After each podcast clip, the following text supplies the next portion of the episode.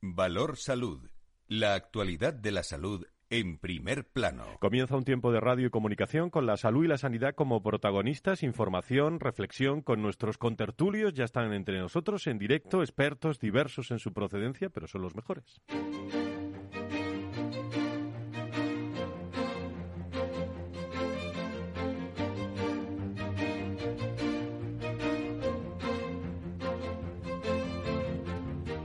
Valor Salud es un espacio de actualidad de la salud con todos sus protagonistas, personas y empresas. Con Francisco García Cabello. ¿Qué tal? Muy buenos días. En este viernes muy caluroso en España el COVID sigue muy presente, aunque lo hayamos integrado en la cotidianidad entre nosotros. Actualmente hay 7.558 pacientes ingresados por COVID-19 en toda España, son 363 en la UCI, tasa de ocupación de camas ocupadas por coronavirus se sitúa en el 6,10% y la UCI en un 4,20%. Son los datos de todas las semanas. Hoy actualizará el Ministerio hoy viernes. Respecto a la incidencia media actual de contagios en España, en los últimos 14 días en personas mayores de 60 años es el foco. La atención, el informe muestra ligero descenso, situándose en los 846,55 casos por cada 100.000 habitantes, en comparación también con 856 notificado, por ejemplo, hace, hace una semana.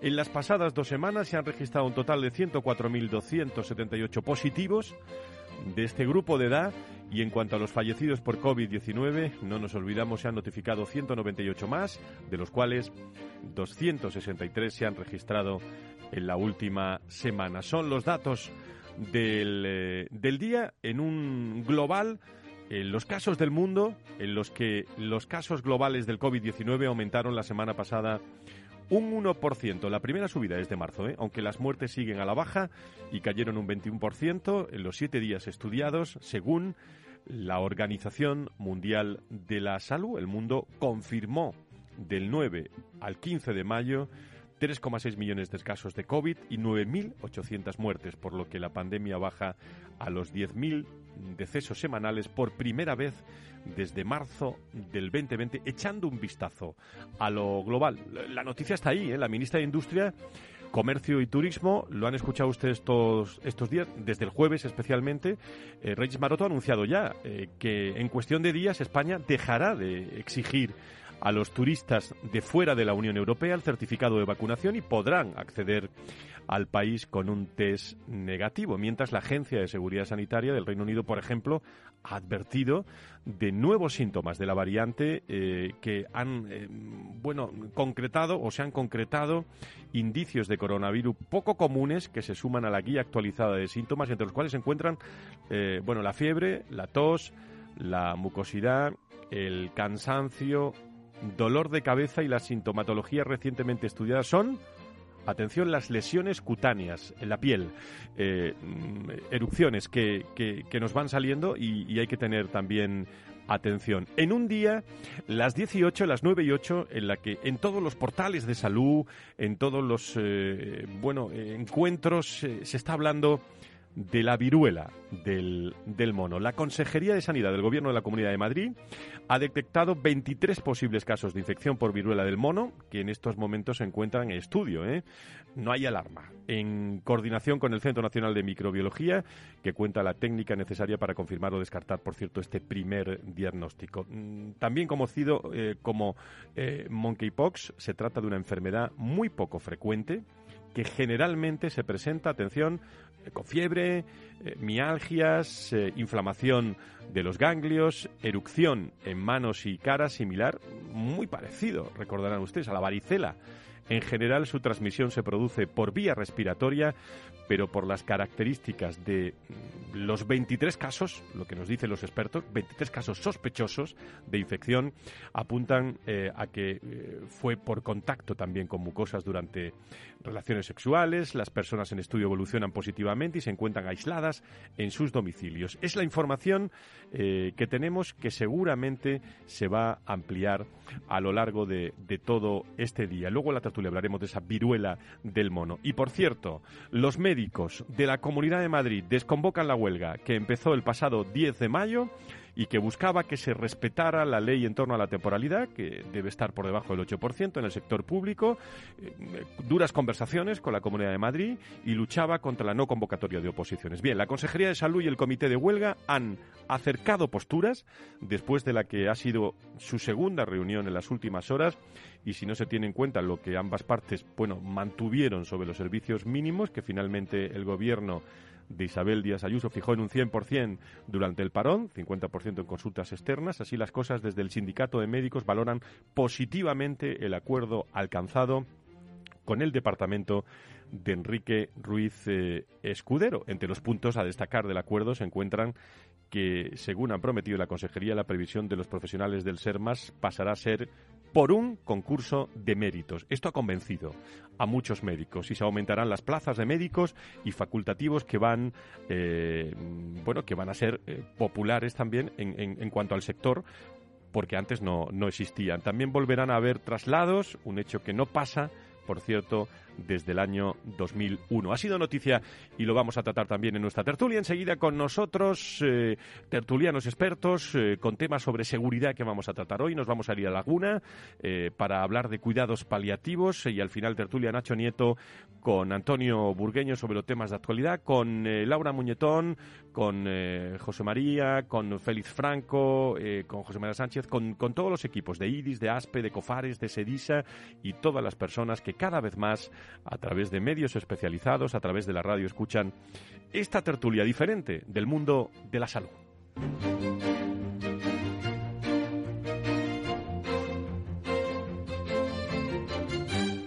Valor Salud es un espacio de actualidad de la salud con todos sus protagonistas, personas y empresas con Francisco García Cabello. Viernes que yo no sé si empezar. Fernando Mugarza, director de desarrollo del IDIS. Doctor Mugarza, muy buenos días, bienvenido. Muy buenos días, Fran, queridos amigos, compañeros, Javier. Que yo no sé si empezar por el calor o la calor. ¿eh?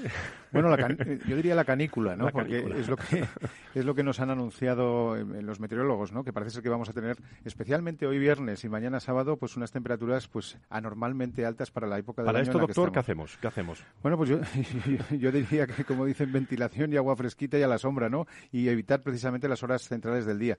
Y sobre todo tener mucha precaución, eso es muy importante, en las edades extremas de la vida, ¿no? Especialmente los niños, especialmente las personas mayores, los ancianos, porque, claro, pues la, la deshidratación puede estar ahí, los efectos pueden ser eh, notables. Luis Mendicuti, secretario general de la Patronal de la Sanidad Privada en España, de Aspedo. Luis, muy buenos días, bienvenido.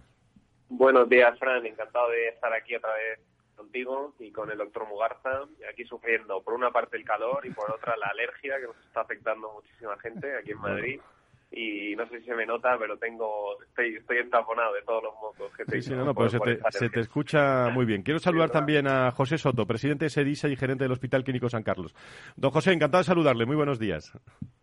Buenos días, Fran. Encantado también de estar otro día más con vosotros. Muchísimas gracias. Bueno, eh, ¿por, dónde, ¿por dónde empezamos? Porque hay muchos temas, Fernando. Bueno, pues muchos temas y, además, eh, bueno, pues eh, grandes expertos ¿no? en los micrófonos, como es el caso de Pepe o como es el caso de Luis. Tenemos también aquí a Javier, que luego hablaremos con él, ¿no? Pues temas... tú lo has... del mono, ¿qué? tú, doctor, dime algo. Bueno, pues yo creo que lo primero, yo, no sé, me, me arrogaría las, a las siglas de, de prudencia, ¿no? La P de prudencia, la De responsabilidad y la C de control y monitorización, ¿no? La prudencia en el sentido de no ser alarmistas, eh, bueno, valorar las cosas en su justa medida. Efectivamente, pues han ocurrido una serie de casos que tú has comentado. Eh, eh, este, este, virus proviene ya de, desde hace años, ¿no? Especialmente de la zona de África, ¿no? Del Congo, de Sierra Leona, de toda esa, de toda esa parte, ¿no? Y bueno, pues ahora se han detectado casos en Reino Unido, se han detectado casos, por lo visto, también en Portugal, aquí, aquí en España, en Estados Unidos, en Canadá. Bueno, no hay que alarmarse.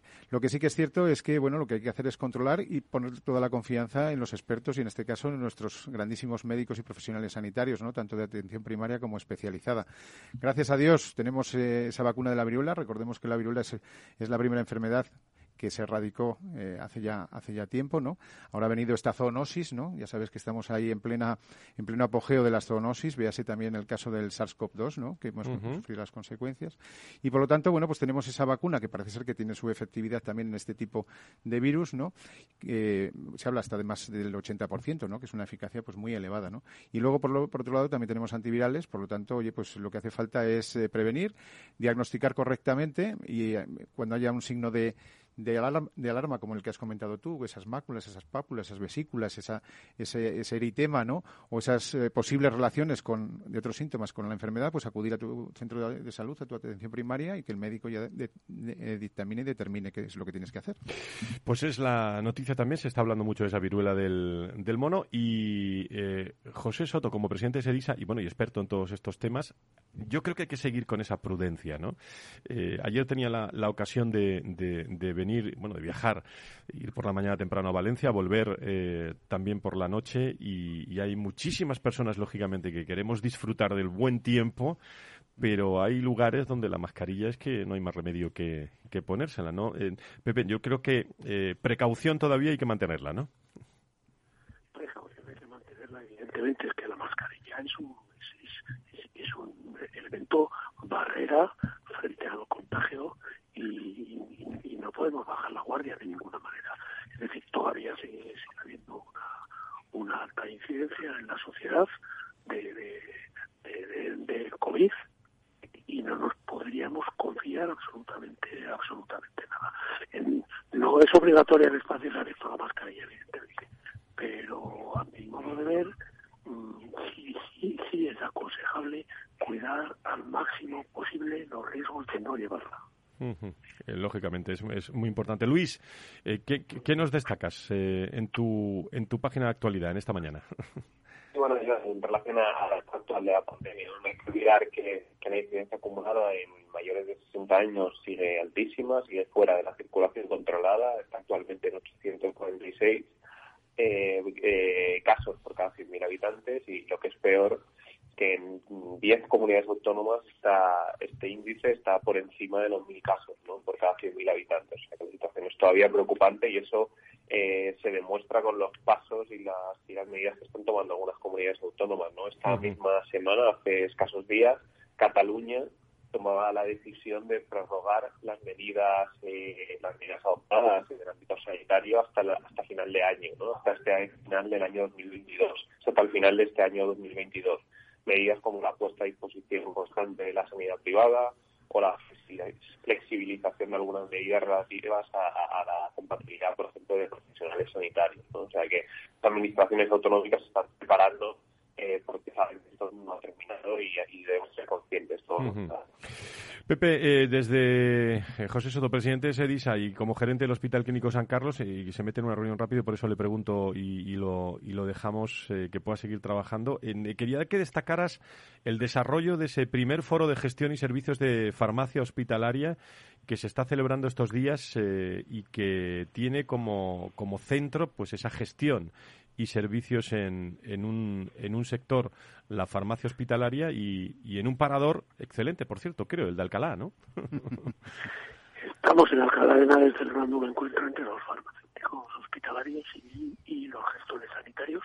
Eh, tenemos alguna costumbre ya de juntarnos para debatir temas que interpretamos relevantes y ayer y hoy estamos hablando de innovación, incorporación de esa innovación a las prácticas eh, terapéuticas en los hospitales, estamos hablando de mejorar la eficiencia y por tanto la sostenibilidad. Y estamos hablando de todas las contribuciones que la gestión sanitaria puede hacer en la farmacia hospitalaria con la profesionalización y con la formación de los farmacéuticos y con el encuentro en forma de acuerdos para la gestión clínica. Eh, y en fin unos temas muy muy muy interesantes veo veo personas eh de alta relevancia, sobre todo de, de, alto fondo, fondo especializado en la, en la materia, nuevos roles también de la farmacia hospitalaria, que, que me parece interesantísimo. Una oportunidad, ¿no?, para sentar bases también de cara al futuro, como te gusta a ti. Una oportunidad, efectivamente, es para, para debatir juntos, consensuar juntos y acordar estrategias juntos.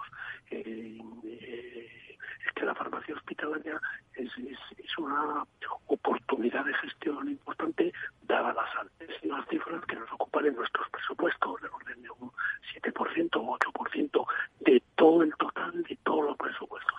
Eso es una cifra muy alta y merece la pena sentarnos a debatir cómo podríamos mejorar la gestión. Pues José Soto, presidente de SEDISA, un abrazo muy fuerte a todo el equipo que habéis organizado este, este encuentro en un sitio que conozco muy bien y que me encanta, el que es el Parador de, Alcalá. Muchísimas gracias. Eh, nos vemos muy pronto, Pepe. Gracias. Muchas gracias. Un abrazo. El, yo no sé, Luis, si queréis decir algo eh, los dos, porque veo que Iris y Aspe también lo ha tratado con profundidad. Eh, asunto listas de espera, porque mm, habéis tratado un tema que aquí lo hacemos durante y, ambos he visto notas informativas en las últimas horas sobre, sobre este asunto. Mm, Fernando, Luis, no sé si queréis decir algo. Bueno, pues eh, en la parte que nos corresponde, ¿no? En la Fundación IDIS llevamos desde hace ya tiempo, pues eh, monitorizando, ¿no? La situación de listas de espera, que además está el informe SISLE por parte del Ministerio de Sanidad, ¿no? Y por otro lado, pues hay proyectos interesantísimos, importantísimos, como es el proyecto Venturi, ¿no? Encabezado, bueno, en este caso por, por nuestro querido eh, amigo Antonio, ¿no? Antonio Burgueño. la verdad es que hacen unos informes extraordinarios en ese sentido, ¿no? Yo diría que vivimos una situación complicada, en el tema del acceso, ¿no? Acceso al sistema, pero no solamente en el acceso al sistema a través de lo que son las intervenciones quirúrgicas, que como todos sabemos hay una gran demora, ¿no? Sino también en otros aspectos como puede ser la demora en pruebas diagnósticas, la demora también que existe en, las consultas especializadas, ¿no? Y en este momento también la demora que tenemos también en atención primaria, ¿no?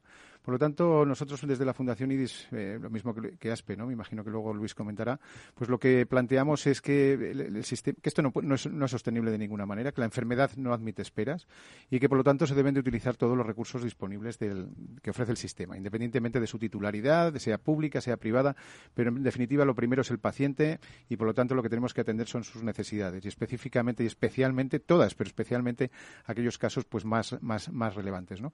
Se han producido avances en algunas comunidades autónomas, ha sido el caso de Castilla, y León, efectivamente, donde eh, bueno pues se va, se va a hacer esto, ¿no? la utilización de todos los recursos disponibles, así lo ha dicho el consejero, y por lo tanto nosotros salimos a la palestra pues eh, felicitando, ¿no? aplaudiendo esta, esta medida, que entendemos que, es además la lógica. La sanidad no, no, no entiende de, barreras ni de titularidades y por lo tanto tenemos que arrimar el hombro todos y poner, como de hecho ponemos la sanidad privada, pues todos los medios a la disposición del sistema para que en definitiva, como digo, los pacientes encuentren solución a esos problemas de acceso y los profesionales también puedan ver aliviada también esa presión asistencial que cada día también sufren y es mayor. Luis, ¿algo que añadir sobre esto? Luis Mendicuti.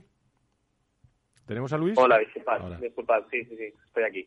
Decía que, que, que, los últimos datos publicados por el Ministerio de Sanidad, muy recientemente, hace escasas dos semanas, han confirmado las peores sospechas y las estimaciones que nuestro amigo y eh, el profesor Burgueño eh, hacía de la lista de espera eh, quirúrgica, ¿no? Y es que existía una demanda oculta que, que se había traducido, una demanda oculta a raíz digamos, de la pandemia, ¿no? Por el efecto de la pandemia, en tanto que muchísimos ciudadanos habían dejado de asistir a, de, acudir a los centros sanitarios y había una infra, un infradiagnóstico de muchas enfermedades, ¿no?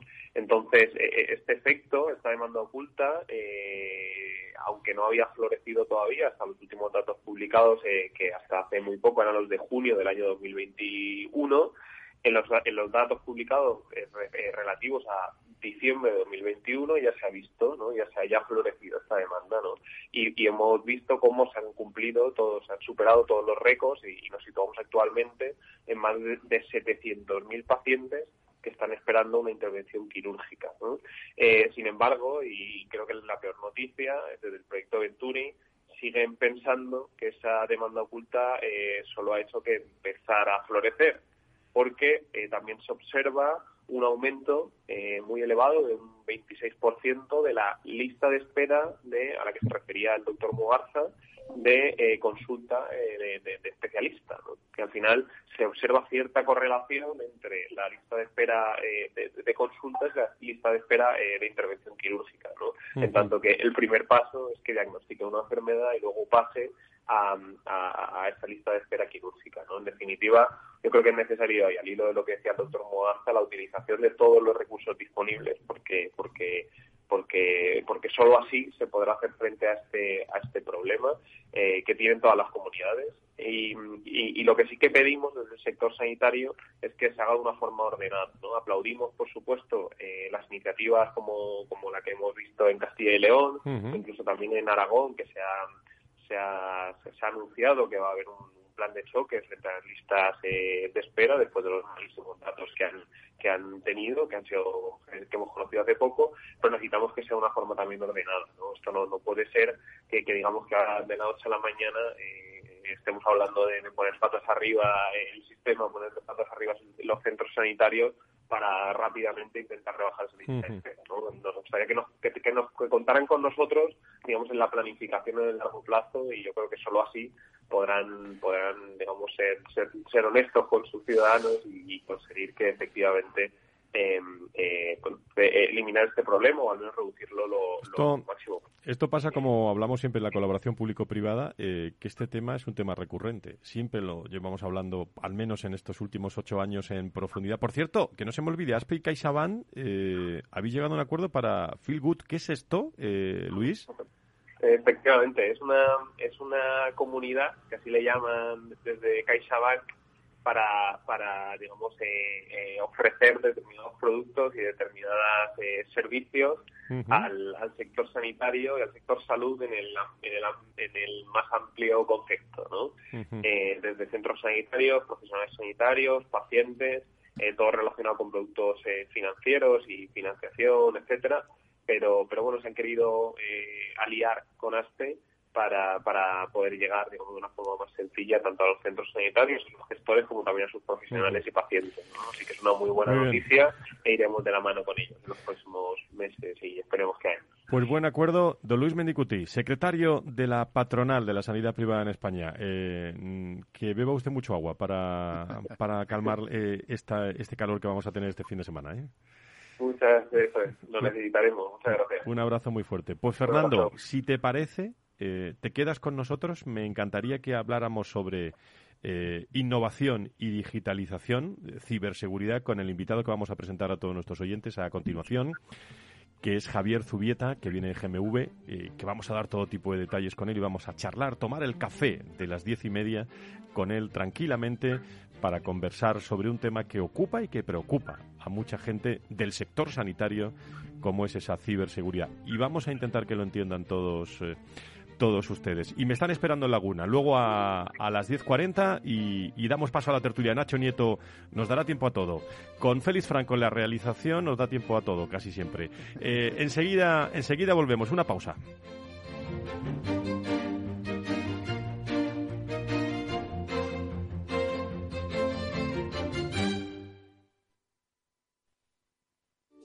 Es tener una red de asesores a tu lado para ofrecerte un asesoramiento personalizado a la hora de tomar decisiones de inversión. Mucho más es poder decidir cómo y dónde invertir con el mismo apoyo, facilidad e información disponible, pero cómodamente, desde tu ordenador o dispositivo móvil, allí donde estés. En Renta 4 Banco queremos ofrecerte mucho más. Por eso evolucionamos, para que no tengas que elegir. Más cercano, más digital. Renta 4 Banco. ¿Quieres más?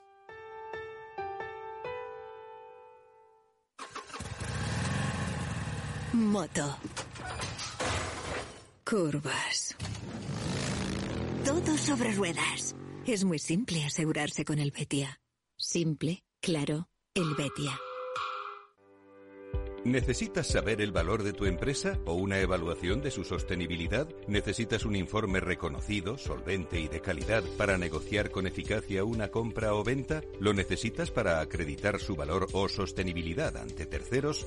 ST Sociedad de Tasación, entidad homologada por el Banco de España, es tu mejor opción. Visítanos en stvaloratuempresa.es o llámanos al 91 436 0205. Capital Radio Madrid, 103.2. Nueva frecuencia, nuevo sonido. ¿Te imaginas un programa de radio donde el talento es protagonista? Lo tienes en Capital Radio. Humanos en la Oficina, el programa más humano y divertido creado por el galardonado speaker internacional Miguel Ángel Pérez Laguna, todos los viernes a la una de la tarde.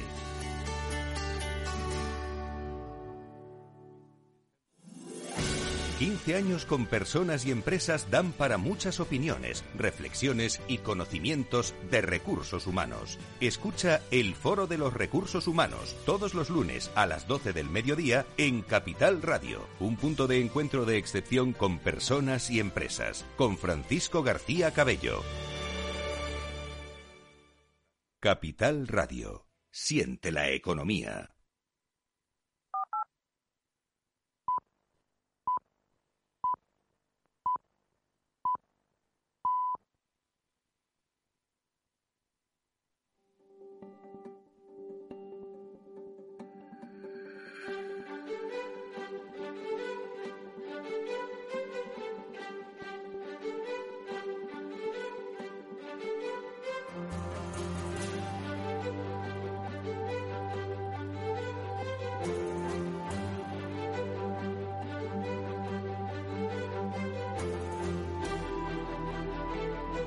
Valor Salud es un espacio de actualidad de la salud con todos sus protagonistas, personas y empresas. Con Francisco García Cabello. Las diez y media, las nueve y media en las Islas Canarias en directo. Tertulia de Salud y Sanidad. Con los datos que tenemos, además de la noticia del calor que vamos a tener en, eh, en, toda, en toda España, especialmente en, eh, en el centro, en, Madrid y en la Comunidad de Madrid, estamos hablando de atención especial al COVID a los mayores de 60 años. Eh, el informe eh, último, hoy tendremos más datos viernes, eh, muestra ligero descenso, situándose en los 846,55 por cada 100.000 habitantes. Eh, se está hablando mucho hoy, a esta hora, de sanidad en la Comunidad de Madrid, que ha informado en las últimas horas de que 21 muestras de las analizadas han dado positivo a viruela no humana por PCR, pero falta también confirmar si es la del mono o no, de la que hemos hablado eh, esta mañana en este programa. Una comunidad de Madrid que registra siete casos de viruela del mono y 24 sospechosos y apunta a dos cadenas de, transmisión. Es la, la, última información que tenemos sobre, sobre este asunto que está en, eh, bueno, especialmente en la Comunidad de Madrid en, eh, primer plano. Hablamos con Javier Zubieta, director de marketing y comunicación de Secure Solution de GMV, del grupo GMV, que está con nosotros para, para charlar sobre ciberseguridad. Javier, bienvenido, muy buenos días. Buenos días, Fran, buenos días. ¿Qué te parece cómo está la actualidad del mundo de la salud y la sanidad? Pues eh, es, una actualidad eh, que se nos ha quedado para, de alguna manera, para siempre, si ya, en alguna, ya estuvo allí, pero nunca yo creo que la hemos vivido tan cerca como en, los dos últimos años. Sigue con nosotros el doctor Mugarza, que no, que no se va en un mundo en el que estamos, en el que la innovación y la digitalización bueno, yo diría que son megatendencias eh, irrenunciables y protagonistas más que nunca de la realidad de, de, todas las empresas, especialmente del mundo de salud y sanidad, que nos están escuchando. Un impulso a la investigación y a la innovación en materia de salud y sanidad es un elemento, si me apuran, estratégico y nuestro país, España, debe hacer eh, todo el esfuerzo necesario, pensamos, para igualarse a los de nuestro entorno, impulsar un programa de transformación digital, supone muchas veces para las organizaciones de, bueno, pues estar ahí, mm, dejar, dejar de estar eh, pues es el peligro de, poder desaparecer. Es decir, hablo de supervivencia. Abordar un reto de tal magnitud requiere también, eh, nos parece, ahora no lo dirá Javier, adoptar todas las medidas necesarias que garanticen la ciberseguridad de los sistemas y la privacidad de, los datos. Eh, son temas especializados, sensibles, en el tema de salud y sanidad, eh, pensamos que la relevancia que está adquiriendo la inteligencia artificial en el desarrollo y la investigación clínica de nuevos fármacos es un tema para charlar con nuestro invitado, que es director de Seguridad Privada por la Secretaría de Estado de Seguridad, con más de 23 años de experiencia en ciberseguridad. Javier eh, es actualmente director de Marketing y Comunicación de Secure y Solution de GMV y además, eh, bueno, tiene un amplio, un amplio currículum, es presidente de la Comisión de Ciberseguridad de AMETI profesor en la Escuela de Organización Industrial, en el Centro de Ciberseguridad Industrial de Cybersecurity Center y es promotor de la ahora me, explicará esto de la filosofía entendible eh, con acciones como la publicación del CIBE eh, diccionario numerosos artículos divulgativos y ponencias y la creación de grupos eh, también en, en LinkedIn. Pero eh, y se incorpora Fernando con nosotros, como digo. El, el, próximo martes 24, en la Fundación PON, en la calle Serrano 138, que yo quiero tanto y que voy tanto, y que iré también el día 24, de 10 a 12 y media, Cuéntanos, Javier, porque está previsto la celebración de una jornada de especial interés impulsada desde INNOR Madrid, Asociación para el Fomento de la Innovación en Madrid Norte, y GMV, con el título Innovación y Seguridad en Investigación Biomédica, dos caras de la misma moneda. ¿Cuáles son los objetivos que planteáis en esta iniciativa? Cuéntale un poco a nuestros oyentes. Lo que queremos es poner encima de la mesa una, oportunidad de, mejorar la, investigación biomédica apoyándonos en tecnologías digitales lo que sería el estado del arte.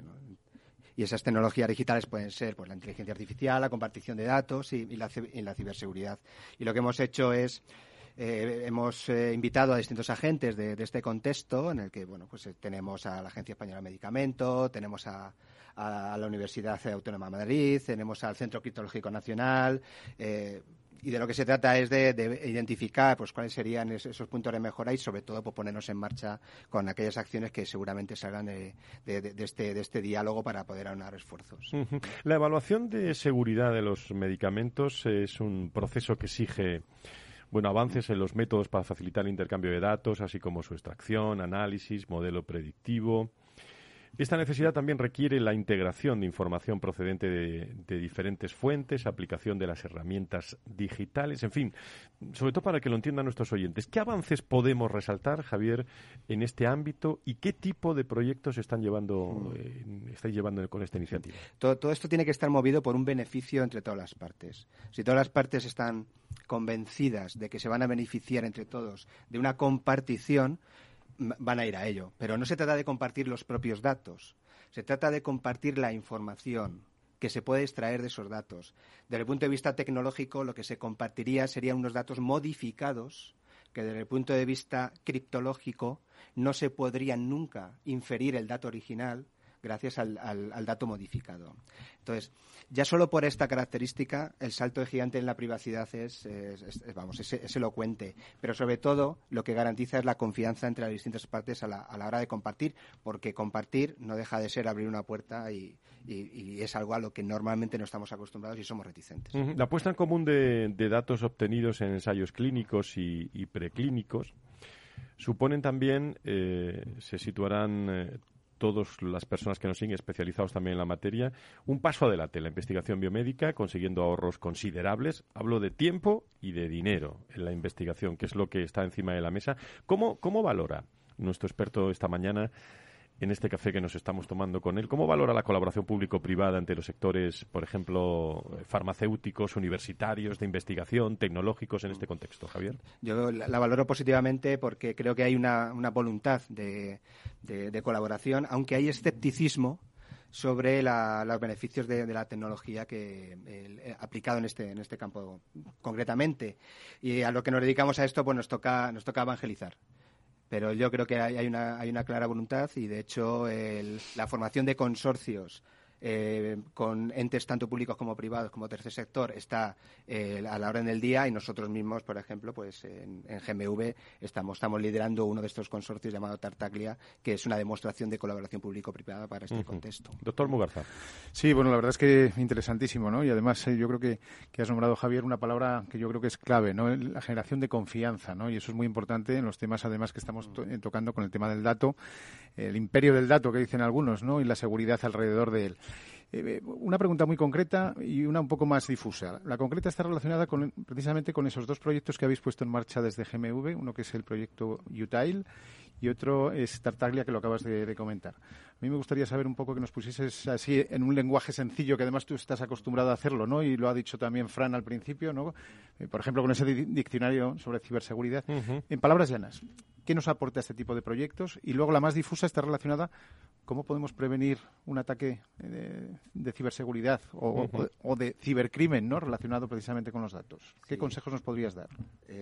con respecto a la, primera, lo que hemos, hemos procurado es el, poner encima de la mesa una tecnología innovadora de compartición de, información en la que, gracias a que los datos originales nunca salen de aquel que lo posee, eh, todo el mundo está tranquilo a la, hora, a la hora de compartir.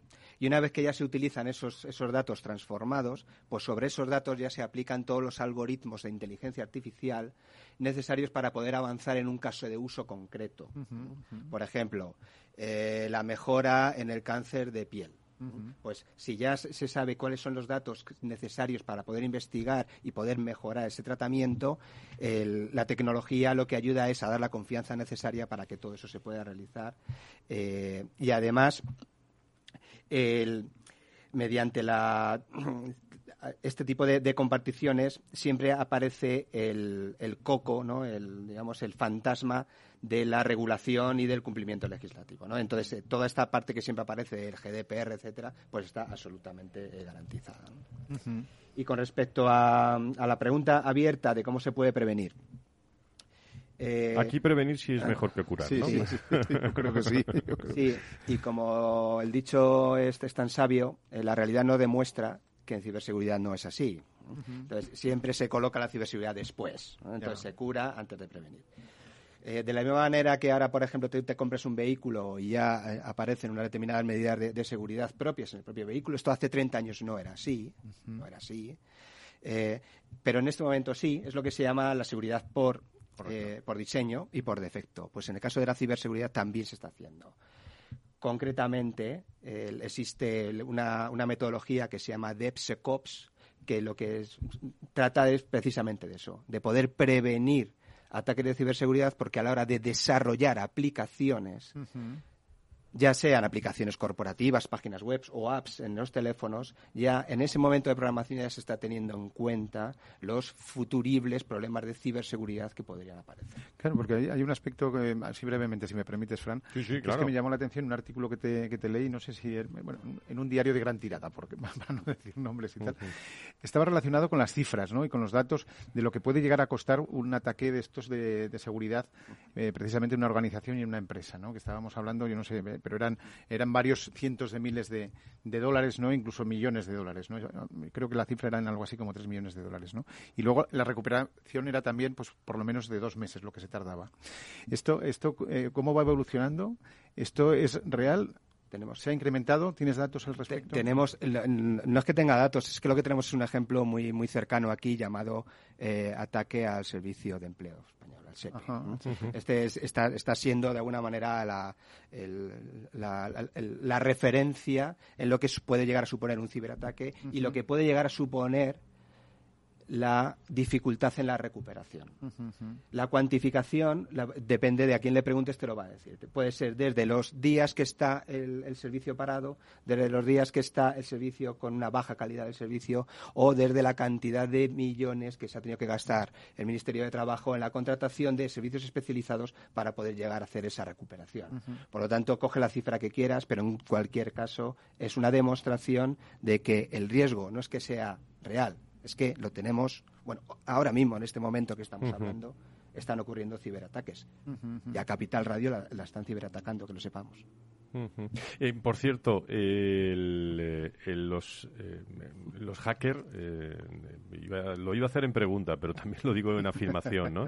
Es decir, es que se puede, se puede eh, interrumpir eh, total o parcialmente eh, la actividad de un centro de un centro sanitario a estas horas, ¿no? Alguien que esté en la cola esperando una consulta, tal, mm, puede ocurrir, ¿no? Y, no- y- y no- Ocurre. No, solo eso, de hecho ya, ya existen, eh, digamos, dos casos, eh, concretamente en, en uno en Estados Unidos y otro en Inglaterra, en la que ya existe una correlación directa entre una víctima y un ciberataque al sistema sanitario. ¿no? en, el, en el caso concreto de, de- de Estados Unidos eh, fue porque el, el- el ransomware concreto al hospital concreto eh, no permitió que la ambulancia llegara a tiempo para, para poder eh, la- asistir a un, a un neonato. ¿no? Entonces, el- ya, ya existe incluso ese tipo de cosas. Pero, pero tampoco se trata de, de poner esto con un panorama apocalíptico. Alarmante, ¿no? Ni, ni cenizo, no, no. Es que caemos en esta tentación siempre y, y es negativa. Es, ne- es negativa. Pero no todo está, no todo está perdido. Con todo lo que ha ocurrido con, con el caso Pegasus, yo he visto en los medios de comunicación a auténticos expertos en ciberseguridad, eh, que además los conozco personalmente, que han cambiado muchísimo el discurso hacia, eh, oye, cómo podemos protegernos, cómo, cómo podemos eh, incorporar hábitos seguros en nuestro día a día que nos permitiría al menos minimizar el impacto de un ciberataque que, por supuesto, va a ocurrir. Mm, ¿Cómo estamos en España? Eh, tú eres uno de nuestros grandes expertos, pero en esta en esta materia, eh, Pues la, la tentación siempre es eh, mal, o decir que mejorable, o de- depende del contexto. En el, en el ámbito público, por ejemplo, existen rankings internacionales en el que nos supera, en el que nos posicionan en el punto cu- en el puesto cuarto a nivel internacional. El- en el caso concreto de eh, las pymes industriales del sector de la, agri- de la agro- agroalimentación, pues evidentemente tienen menos madurez en, en- en ciberseguridad. Fernando, algo más que, que podamos sacar, porque el, martes, el martes tenemos una jornada amplia allí en la Fundación, eh, en, la, en, plena calle Serrano, en la Fundación Pons donde vamos a, tratar muchísimos asuntos, ¿no? Yo, cruzaría los dedos y además eh, le cedo el testigo también a Javier, porque yo creo que lo que hace falta también es un revulsivo, ¿no? Un revulsivo desde el punto de vista de cambio cultural, ¿no? Y de aceptación de que realmente lo que acabas de decir es un tema estratégico y además fundamental en las organizaciones. Sí. Yo como, como último mensaje, que siempre me gusta acabar... Mentalización, ¿no? Es, eh, pero, pero muy concreto. No pinches. Sí. Ya está. No pinches. Esto, este es el mensaje que yo doy. No pinches. Mira qué sencillo, ¿eh? Ya, está. Claro, pero todos recibimos, pues eso, correos, eh, que luego resulta que son phishing o, que son smishing, que se llaman ahora. la terminología es complicadísima. Me había traído un smishing, concretamente, que me ha pasado a mí, eh, del día 10 de mayo, del BBVA, que me dice, haces una autorización su cuenta online, pinche aquí. No pinches. Eh, no, la, cuestión es que yo me dedico a esto y yo puedo pinchar. Yo puedo pinchar porque puede haber una situación mía de contexto que me haga pinchar. Como a un director médico de un hospital puede recibir un, SMS con algo que le está afectando a él concretamente en ese mismo momento y puede pinchar. Como cualquier particular, como puede ser mi madre, que la, que la llenan de todo este tipo de mensajes y pincha. Claro. Pues ahí está el mensaje, ¿no? No pinches. Pues ahí queda ese mensaje. No sé si tenemos ya a Nacho Nieto eh, y a Antonio Burgueño con nosotros. Están a, los dos eh, a través de, de, este programa que, como saben, todos los días pues trae también expertos en, en la materia. A los dos, muy buenos días, si me escucháis. buenos días. Escuchamos los dos. ¿Cómo estáis? Bienvenidos. Muy ¿eh? interesantes todos. Esto de la ciberseguridad viene siendo muy importante y además eh, suena tecnología, es tecnología, pero depende, como estáis diciendo, de, todos nosotros, de, cuidarlo bien y cuidarnos bien, ¿no? nuestros aparatos y nuestra actividad. Estáis a tiempo si queréis preguntarle algo a Javier, ¿eh? desde, desde vuestra experiencia. ¿Qué, le preguntamos? Es que, es que habría muchas preguntas, ¿no? porque es un tema muy, muy hondo de debatir y la aplicación en la sanidad en cada uno de los procesos asistenciales es muy complicado. Estáis hablando de casos que han incluido. alguna empresa tenía, hacía simulación en caso de UCI, ¿no? De cómo te podían entrar hasta hasta hasta cambiarte la medicación o la dosificación de, en, UCI, ¿no? Sí, vamos, yo creo que, la, que el, tema de la, de, la, de la ciberseguridad está a la vez ligado a, a que, como en en tantísimas eh, actividades y cosas de la vida, pues hay personas que hacen lo que no deben hacer, ¿no? Porque cuando hablamos de, de hacker y hablamos, generalmente estamos hablando de delincuencia, estamos hablando de delincuentes que nos, que nos atacan generalmente, bueno, generalmente no, siempre para obtener un beneficio, podrá ser exclusivamente económico o todavía podrá ser de, de, de otra índole o de otra manera, pero para obtener un beneficio. ¿Nos debe paralizar eso en el desarrollo de, de, las tecnologías digitales, de la salud digital, que término que yo empleo habitualmente? Eh, eh, esa sería la pregunta, ¿no? ¿Nos debe detener eso? Javier, creo que parece? En absoluto, no solo eso, sino que... menos mal, menos mal. Es, una oportunidad de gestionar los riesgos eh, ciber de una manera profesional y de esa manera no solo estás evitando el impacto de, un ciberataque, sino que estás incrementando también tu productividad, estás optimizando internamente tu, actividad por lo tanto, esa es la aportación al negocio que puede hacer la ciberseguridad. No simplemente es quedarte en el por sí. Eh, te ataca y dice, no, un momento, yo tengo una ventaja competitiva gracias a que soy ciberseguro o al menos gestiono profesionalmente los riesgos. Pues qué interesante. Y todo esto en el sector de la salud y la sanidad, ¿eh? aunque se puede hablar de, muchos otros eh, aspectos. Eh, cambio durante unos minutos de tercio rápidamente porque tenía el compromiso de irme al, a un hospital que hacen las cosas muy bien en materia de enfermería y, de medicina, que es el Hospital de Cuidados Laguna. Eh, hablo de cuidados paliativos, es un espacio donde tengo mucha ganas de hacer este programa, Valor Salud. Creo que me está escuchando Pilar Campos, directora de enfermería del Hospital de Cuidados eh, Laguna. Pilar, ¿cómo estás? Muy buenos días, bienvenida. Muy, muy, buenos días, muchas gracias, aquí estamos. Muchísimas gracias. Bueno, siempre nos acercamos a un hospital, en, el, en, este caso al vuestro. ¿A qué se dedica el Hospital Laguna? Cuéntale a nuestros oyentes para quien no lo conozca a esta estas alturas? Bueno, el hospital la verdad es que es pequeñito por fuera, pero nos cunde bastante por dentro la fundación. Así a grandes rasgos tenemos 36 camas de, de cuidados paliativos, dos residencias de 33 residentes cada una, mm, diferenciadas por, bueno, si tienen deterioro cognitivo o no, un hospital de día, un, centro de día y un hospital de día de cuidados paliativos pediátricos.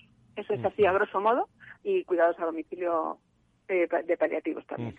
Cuidados paliativos, eh, mm, importancia me parece a mí, eh, entre esa coordinación que tenéis entre el equipo médico y el equipo de, de enfermería, de forma, yo creo que destaco esto, ¿cómo lo ves, Pilar?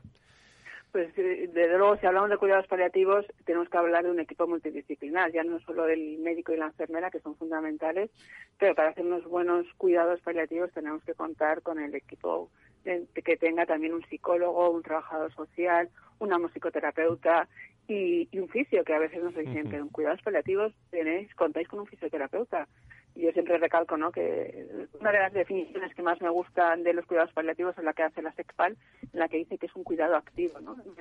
Estamos aquí porque estamos aquí porque hoy están vivos, ¿no? Y nuestro cuidado de hoy es el máximo que podemos dar y si podemos mejorar hoy al paciente con un poco de fisioterapia, por supuesto se lo damos, ¿no? Es un cuidado activo, eso yo creo que es lo principal de los paliativos. Lo que yo veo, eh, Pilar, que vosotros, los médicos, eh, eh, bueno, en pleno contacto con la familia, hay que tener una gran vocación profesional para dedicarse, dedicarse a esto, Pilar.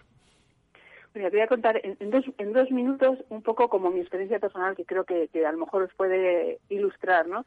Llevo 25 años trabajando y he sido una enfermera eh, enamoradísima de la urgencia y de la UCI. Me ha encantado, he disfrutado muchísimo, pero me faltaba algo. O sea, eh, llegas un día emocionada, pues he cogido mi primera arteria, te había olvidado el nombre de tu paciente, ¿no? Y, olvidamos, ¿no? Que es lo principal. Cuando me propusieron entrar en paliativos, descubrí, ¿no? Porque tenía yo, porque era enfermera.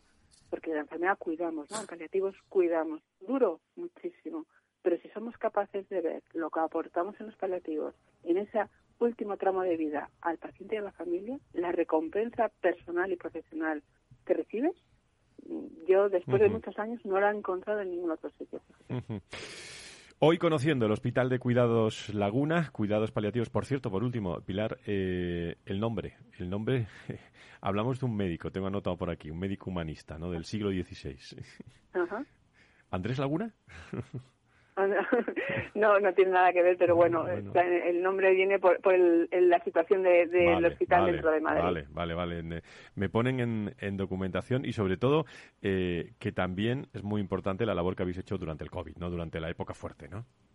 Sí, la verdad es que, bueno, pues como creo como a todos los hospitales de Madrid nos arrasó el COVID, se hizo todo un hospital lleno de, de pacientes COVID, creo que nos diferenciamos un poquito del resto porque con permiso, por supuesto, de la coordinación, ¿no? Pero nuestros pacientes siempre tenían un acompañante al lado. Creemos que a final de vida eh, lo peor que puede ser tanto para la familia como para el paciente es fallecer solo y siempre permitimos, ¿no? Tener a un familiar eh, con él en el momento del fallecimiento. Creo que es eh, parte del cuidado integral de la persona y de la familia. Pilar Campos, directora de enfermería del Hospital de Cuidados Laguna. Un día nos vamos para allí y hacemos el, programa en directo desde allí. Cuidados paliativos. Muchísimas gracias por estar con nosotros. Bueno, costumbre de, conocer hospitales, de conocer hospitales día a día. Nacho, eh, Antonio, eh, nos quedan unos minutos todavía por si queréis decir lo que queráis, porque temas de actualidad hay muchísimos. respecto de esta entrevista, Fran, cada vez que traemos a alguien de paliativos nos quedamos siempre impresionados. Son gente muy especial, ¿eh? Son gente que tiene que tener unas habilidades eh, no solamente técnicas, sino personales. Pues fíjate tú la gestión de la sensibilidad para que no te tener esa sensibilidad, pero además no te afecte tanto como para paizarte, ¿no? Son gente que, hablando verdad, te transmiten algo siempre muy especial. A mí siempre me ocurre lo mismo siempre que hablamos con alguno. Eh, Nacho, algo que, sí, no, pues, eh, vamos a ver, yo creo que los, que los cuidados paliativos, eh, desde hace muchos años además se viene trabajando en ellos y es importante que haya centros, que haya servicios dentro de, de otros centros que se dediquen a los cuidados paliativos y también que es una opción que cada vez también se va desarrollando más, como digo, desde hace años, pero ahora con una, de una forma más intensa por el camino que está que está siguiendo y que está trazando la, la, sanidad, la prestación de los servicios sanitarios, es también esa prestación de servicios incluso en el domicilio del, del paciente, como tantos otros, ¿no? que bueno, pues hacen más llevadera ese sigue siendo un terrible momento del final de la vida. Pero fíjate, en un minuto, en, menos, Nacho, fíjate lo que estás diciendo que es importantísimo, lo estás englobando los cuidados paliativos en, en las decisiones políticas, organizativas, de gestión, que, es muy correcto. Si a eso le unes además lo que te transmiten estas personas, es que te ratifica que ese es el camino, ¿no? que... Eh, sin ninguna duda es una de las, ya que has eh, utilizado esos términos, de la, de la de las estrategias o de la estrategia que hay que seguir en, sanidad, porque además cada vez es más fácil eh, tener todos los datos, todos los elementos que hacen falta para cuidar a una persona en su casa en ese momento o en otros menos trágicos también, por cierto. Me vais a permitir que no se me olvide, que mande un abrazo muy fuerte a todos los profesionales del mundo de la salud y la sanidad, de las personas de en Valencia, que disfrutamos ayer mucho, ¿eh? con, con muchísimos profesionales y en un día eh, que también tengo que decir eh, es especial, porque es el Día Internacional de los Recursos Humanos. Hoy y todo el sector del mundo de la salud y la sanidad bueno, pues no sé si últimamente o siempre, pero últimamente se está hablando mucho más de, esa coordinación del capital humano. Lo que nos decía en Laguna, la vocación pues tiene mucho que ver con todo esto. Las soft skills que me dicen todos, ¿no? Del sector eh, salud y sanidad que hay que desarrollar muchísimo. Algo que me quieran decir sobre esto. Y, nos vamos, Fernando eh, y, todos los que estáis. pues que, nuestro, que nuestros recursos humanos sanitarios también evolucionan y tienen que evolucionar igual que lo tiene que hacer toda la sanidad y que lo hace la sociedad en general, no hay ninguna duda, son excelentes, pero debemos apoyarles, darles todo lo que necesitan y motivarlos para que estén en esa posición de salida adecuada en este momento y no que se vaya, pueda quedar por ningún motivo eh, atrasados en ese, en ese camino. Fernando. Sí, no, eh, lo primero daros un abrazo muy fuerte, Nacho, ah. Antonio. Y, Fernando, igualmente. Y sobre, igualmente. Y sobre este, no sabíamos que estabas ahí. Sí, estaba como siempre atento a vuestros comentarios Fernando porque siempre, siempre está. Siempre Fernando aprendo, siempre, siempre, está. No, sobre este, sobre este tema simplemente decir que y reivindicar el talento que tenemos aquí en España eh, de nuestros profesionales sanitarios y que tenemos que saber cuidarlos, retenerlos y promocionarlos. Antonio, tú de esto también lo manejas muy bien. técnico más valores igual, o sea, soft skill como está usted diciendo, fundamental para ser un buen profesional. Pues, y, eh, motivarlos. Y motivarlos, claro, eso es fundamental. Eso es todos los días eh, fundamental. Agradezco muchísimo a todo el equipo del foro con y también del, de Valor Salud, José María Sánchez, pues todas las personas que están con nosotros en el día a día. Feliz Franco en la, en la realización, el maestro Carrasco que está por aquí también, está por aquí dando los primeros pinitos ¿eh? Eh, y, don Fernando, don Javier que, y todos, Nacho, Antonio, que esta escuela de calor nos viene muy bien para este fin de semana.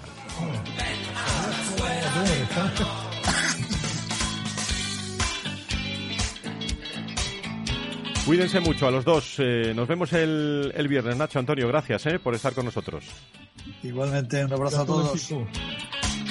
Y gracias también, querido doctor Mugarza, Fernando, por estar con nosotros. Nos eh, vemos el martes y, el próximo viernes aquí en Valor Salud. Gracias. Como siempre, un placer. Aguantaremos la canícula. Y Javier, bueno, no hay más remedio. Javier Zubieta, saludos a todos los hombres y mujeres de GMV esta mañana. Gracias. ¿eh? De tu parte, muchas gracias. Muchas gracias.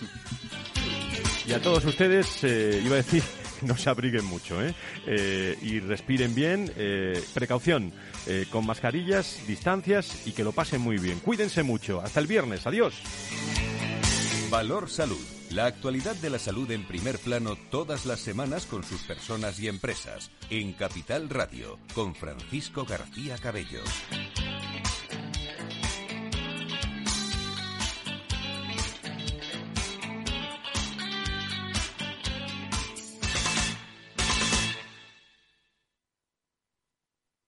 Frente a los impagos, vitamina D la fórmula de información empresarial exclusiva de Informa para minimizar los riesgos y facilitar la toma de decisiones. Descubre Data Powered by Informa, la solución perfecta para tu negocio. Consulta al especialista en Informa.es.